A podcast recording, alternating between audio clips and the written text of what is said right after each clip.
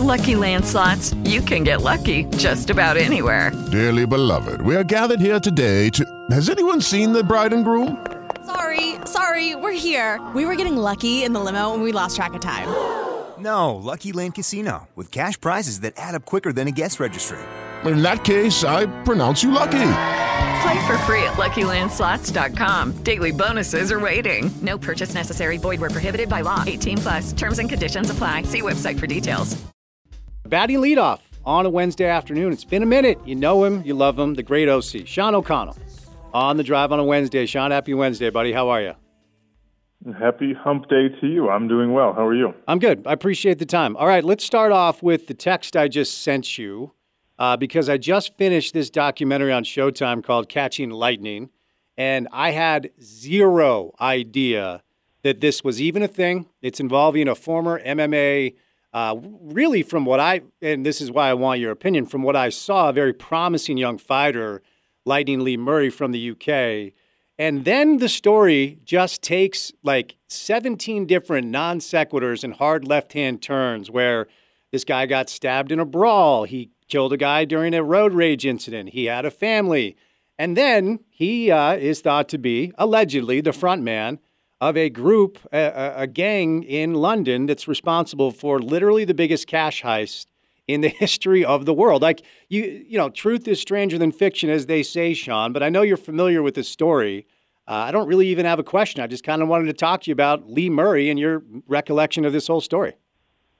Yeah, no, it's uh, it's well known in the MMA circles, and and he's kind of one of the shoulda, coulda, woulda guys, the what if stories from the uh, the golden age of MMA when like you know Randy Couture and Chuck Liddell were fighting and squaring off. Like Lee Murray was this up and coming Brit with crazy fast hands, and people thought that he could have been you know maybe even a, a UFC champion, someone who would have been like a, a world level superstar in MMA. But he was like a lot of fighters, um, still now, but especially back in the day, right? He was from like a really rough background and uh, got caught up in allegedly got caught up in organized crime very early in his life and in his career, and uh, ended up you know going down this path where he's he's serving 25 years in prison because he was like you said the mastermind. Um, he's behind a a Securitas cash depot heist. He took like what was it like seventy million dollars? It was obviously in pounds because they were over in England, but just like an insane amount. And it was like, you know, he, he had a really brutal life. He he did train over here in the states for a while. He fought on cards with my own coach, Jeremy Horn. So I've uh, I've been aware of Lee Murray for a long time. I never met the guy, but um, people talk about him as you know one of these kind of like fascinating characters from a fascinating time in mixed martial arts. And to your point, I mean, you know, because initially when I kind of read the synopsis, I'm like, all right, well, if a guy is desperate enough to go rob a, it was a, a depot, it wasn't a bank, it was a depot where they held notes for the Bank of England and other banks. If a guy's that desperate, he must not have been able to fight. Uh, but boy, was I wrong. Like, you know, I, I kind of wanted to talk a little bit more about who he was as a fighter. And then attendant to it, one of the, I thought, coolest anecdotes or stories was what happened between Lee Murray and Tito Ortiz outside of a London bar. You know, like you, you can't even make make it up. So to your point, like this was during like, and, and for me, this is UFC heyday. Tito and Chuck Liddell. You know, that's when I first started watching it. I had friends who were way into it. So Liddell was in the documentary, Matt Hughes as well, and Matt wrote a book.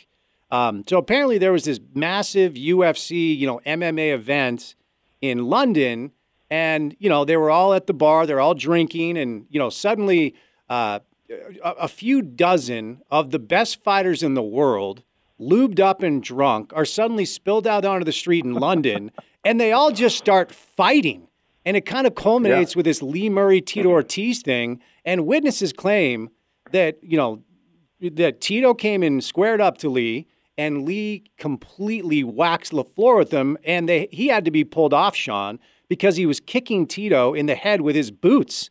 Uh, like you can't make this stuff up. What what are some of the conversations you've heard in the community about this night that was featured in this documentary? So so this is one of those nights where people who were not there, but you can't verify that they weren't there, will tell you that they were there I because see. it's that legendary of a story. Yeah. You know what I mean? Mhm. It's like it's one of the moments in like the apocryphal kind of foundation type pieces of uh, the culture of mixed martial arts, and you know, guys like Rampage Jackson and and as you mentioned, Chuck Liddell and uh, Bas Rutten and all these individuals were like you know just biting down and swinging. Nobody has gloves, nobody has mouthpieces, but these are, as you mentioned, like the best fighters in the world, all gathered in one place. Because back then, that's the you know the UFC and Pride and all these they they were like first of all the the talent pool was incredibly concentrated, right? And you didn't have events every weekend like you do now. So like when an event happened, a big event happened, everyone was there either to fight or to coach or to corner and then went to the after party. And uh yeah, there's a bunch of stories about people getting knocked out and evacuating their bowels and Lee Murray knocking out Tito Ortiz and Tito would be dead if it wasn't for people stepping in on his behalf because Lee Murray was that crazy of a guy and all this stuff. So, I mean, it's one of those things where there's no footage of it. Um, you could do a 30 for 30 on that night alone, probably, because there are so many characters in MMA who were there, who were part of the fight, and if they weren't part of the fight, helped break up the fight. You know, bouncers at this club were were fighting guys not really knowing what they were getting themselves into, not really appreciating that the fact that you know you're this six foot four, two hundred and fifty pound bouncer in England, and the guy standing in front of you is only 180 pounds, but he's the baddest man on the planet. Like that kind of stuff was happening that night, and uh, I wasn't there, obviously, but uh, there are stories that probably still haven't been told, and we would we'd love to hear them. So I, I- I wonder one more thing here, then we'll move on. What what sort of fighter? Because they, they draw the parallel. They, they say he was like Conor McGregor before Conor McGregor because he really knew how to promote himself. You know, he walked in as Hannibal Lecter into one fight, and nobody knew he was doing it. It was like his idea. Um, so, like, what sort of fighter slash character could we have seen from Lee Murray if all of the chaos didn't go down in his life? So that, that's an interesting question because he was obviously incredibly talented, but if you look at um, his record and if you talk to the guys that were around him, he was one of those individuals that, like in the gym and in certain settings, was incredibly formidable and you know an intimidating character, scary, a little bit unhinged, but he only had two professional losses, and, and those were both guys whose names you know, right? Like Anderson Silva beat him, and uh, a guy named Joe Doerksen, who's a highly respected Canadian veteran, beat him. And then a lot of the guys that he beat, with the exception of like Jorge Rivera in the UFC, he never really beat anyone of note. So maybe he was a guy who is better left as like a legend, better left as a what if story. And maybe he was a guy that if he had given himself the opportunity to truly develop, would have ended up, you know, being good enough, getting better, getting more skilled, rounding out his skill set to where he could beat, um, you know, the names. But I don't really know, and nobody does because there are dozens of these individuals where you walk into a prominent MMA gym and there's a dude in there who's just waxing the floor with guys that you will know are like UFC championship competitors that are PFL stalwarts, whatever, but you don't know that guy's name. And you're like, who is that? And someone tells you a story. Oh, he's this Brazilian Jiu Jitsu black belt. He's unbelievable. When he's in here, he kills everybody. But then he gets into real fights. He gets into professional contests, and he just doesn't have the mentality necessary, or he, you know, he, he withers under the pressure, or whatever it is. We don't really know what Lee Murray would have been. All we have is the the evidence in front of us that when he was tested by guys who were like legit, bona fide, long time like world level fighters, those are the only people he lost to. But he beat everyone else. You know, actually, I wanted to ask you one more thing because I was really impressed with uh, Pat Miletich, who was a big part of this documentary. Uh, every single episode, he was one of like three or four guys who was interviewed throughout the entire time, and he was one of Lee's early coaches. And I know that he's very well respected, right, in UFC circles. What What do you know about Pat Miletich? I mean, Pat Miletich is. You can make an argument. Pat Miletich is like the um, the starting point of my own fight lineage because Miletich Fighting Systems is where um, Matt Hughes and Robbie Lawler and Rich Franklin and Jeremy Horn and Joe Doerksen and Mike Ciesnolevicz and all these guys sort of uh, gathered and started out in Davenport, Iowa, and really gave birth to the American mixed martial arts scene. So Pat Miletich is certainly a pioneer. He was a UFC champion at one point. Um, and, you know, Jeremy was his right hand man. Jeremy was the guy who taught the jiu-jitsu program at Miletich Fighting Systems. So, like, I mean, I've met Pat several times. I've been around Pat a lot. He's he's one of the grandfathers, so to speak, of mixed martial arts. You know, everyone talks about the Gracies and everyone talks about um, you know some of the big names over in Japan, Katsuhiko Yoshida and, and those types. But as far as American mixed martial arts, Pat Miletich was like the first on a curve, along with uh, you know the Shamrocks and and Dan Severn and those types of guys. Interesting. Yeah, when when a guy has hands like Christmas hams and ears that look like cauliflowers, just leave him be. Let him go. You know, like walk away.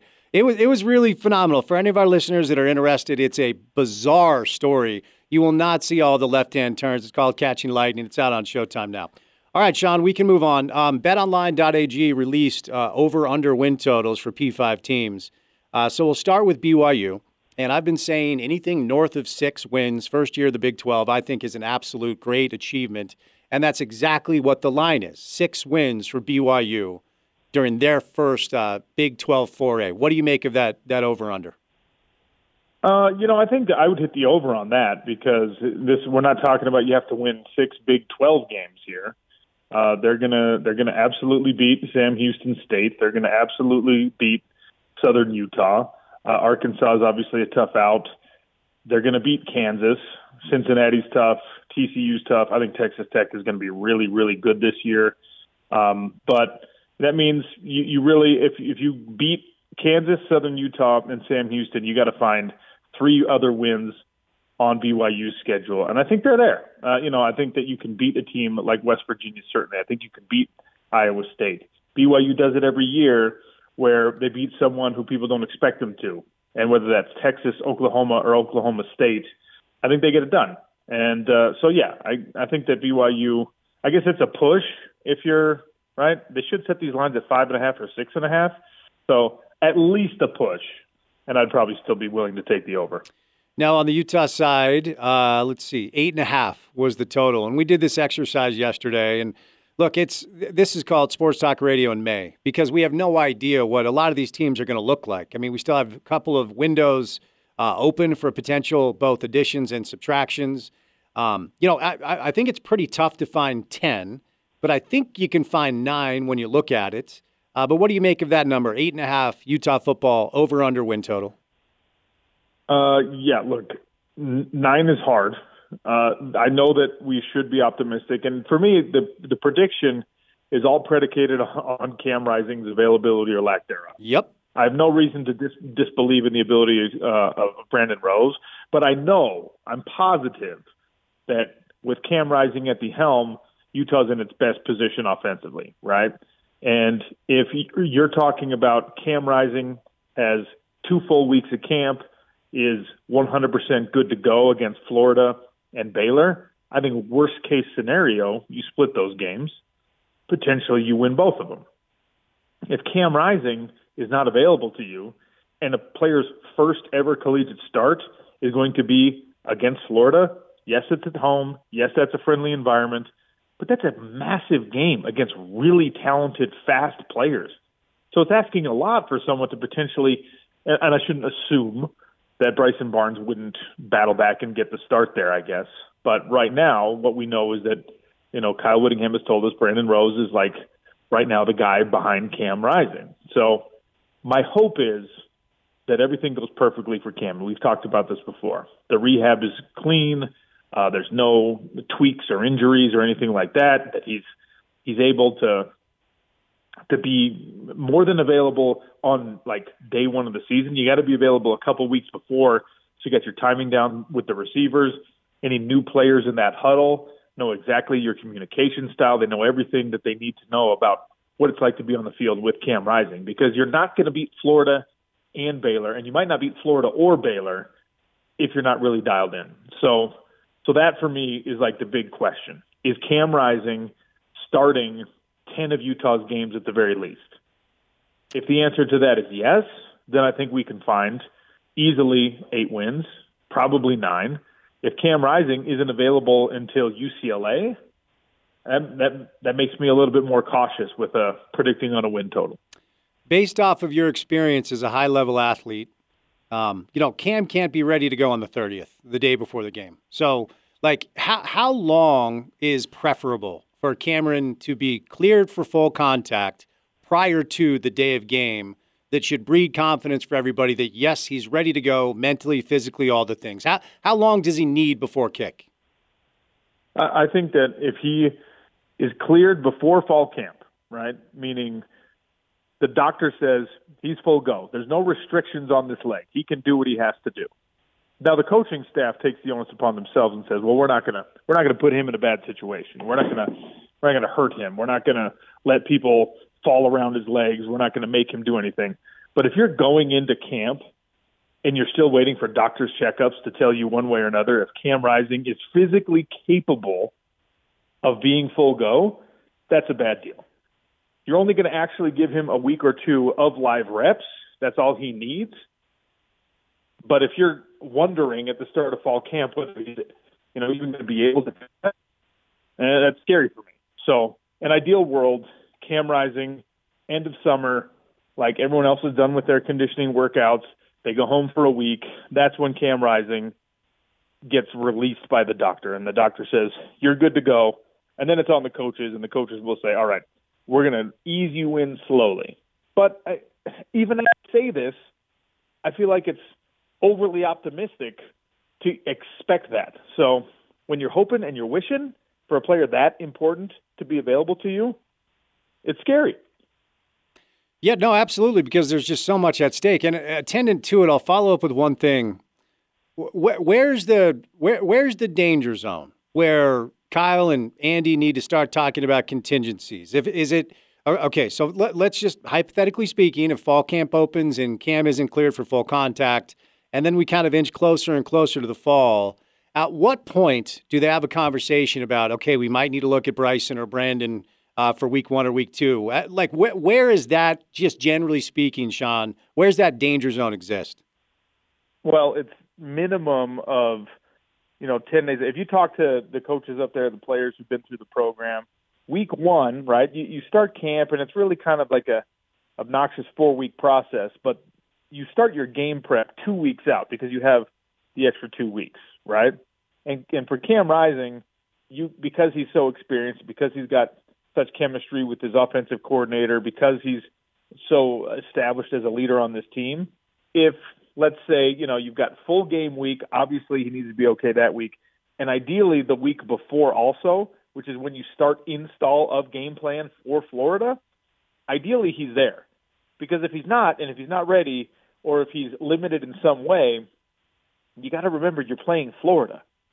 And there are 85 other scholarship guys on this team, I guess 84 other scholarship guys on this team, who are looking to you and saying, you have to put us in the best position to win we all love Cam.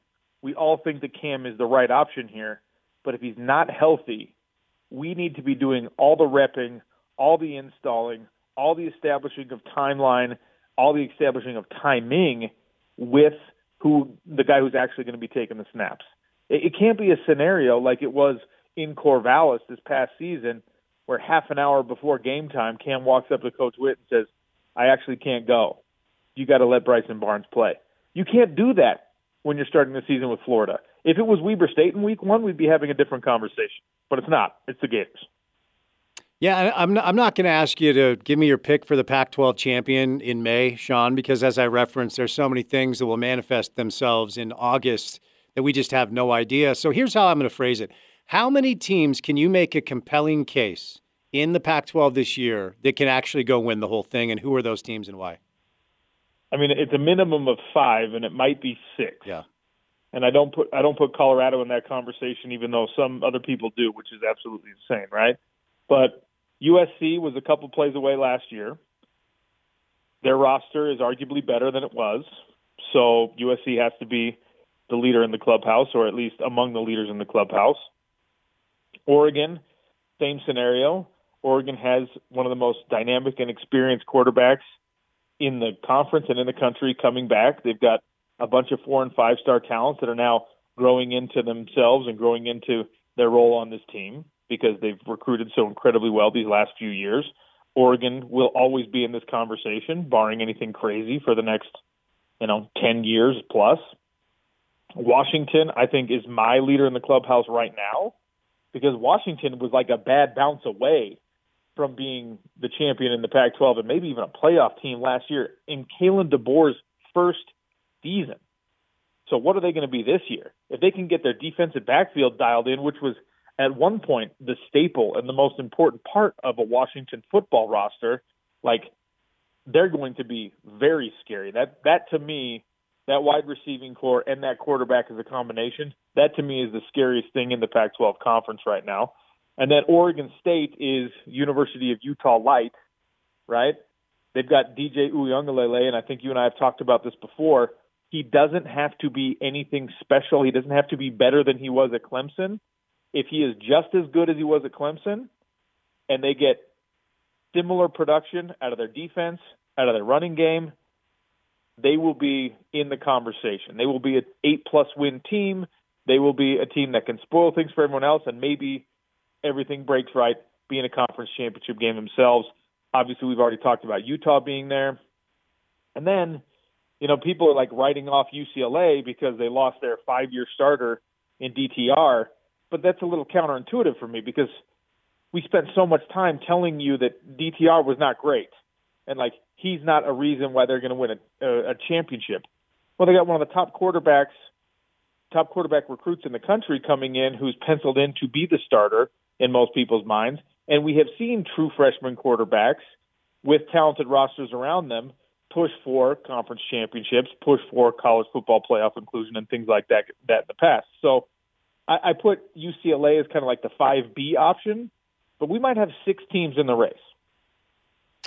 All right, buddy. Before I set you loose, since it's been a couple of weeks, um, if we had more time, we'd go down the list and talk about every local prospect that was drafted. But in the in the for the sake of time, I'll ask you about uh, your thoughts on Dalton to Buffalo and then Clark to Atlanta. We had to wait a little bit for Clark, but he was off was off the board, and he he will be a Falcon. And Obviously, Dalton, first round pick to Buffalo. Your thoughts on those two before we say you lose for a Wednesday? Well, I know it would have been better for Dalton Kincaid to go like 12 or 15 because of the signing bonus and the the money up front and all that kind of thing. But when you think of him as a pass catcher now with, you know, potentially aligned for who knows how many years with one of the best young quarterbacks in football, with a roster that's pretty dang complete, uh, where he's not the only dynamic weapon on the offense. So things, you know, defenses will be kept honest, and we we we know what happens when he's allowed to work. Like aside from having to live in Buffalo and play in six feet of snow, you can't ask for a much better situation than landing on an AFC contender as a rookie and landing on an AFC contender who's been hungry for a pass catching tight end. They've had Dawson Knox, who's serviceable, but he's nowhere near the pass catching threat that Dalton Kincaid is. So great for him, great for the Bills, excellent pick. And then look, Clark Clark Phillips with a huge chip on his shoulder because people let him slide down the boards. That's that's going to be fun to watch because that's a guy who's got incredible football IQ. That's a guy who's got incredible work ethic, and now he's extra motivated. Yes, I know he ran a four five. We've all seen how fast Clark Phillips plays. He's going to be just fine. Now, it, there are limitations because of his size. He, he doesn't really match up all that well with the DK Metcalfs of the NFL, but that is a dude who's going to be on NFL rosters for 12 years. I'm not worried about Clark Phillips at all. All right, my guy. Appreciate the time. Been too long. Hope you're well. Watch that doc and then let me know your thoughts. I thought it was really good. Thanks, Sean. Be good, okay? All right. Thanks for having me. All right. Take there he is. Sean O'Connell. Yeah, does some play by play for the PFL. Uh, former pro fighter, former college football player. You guys know Sean. Get him on Twitter at RealOC Sports is where you find him.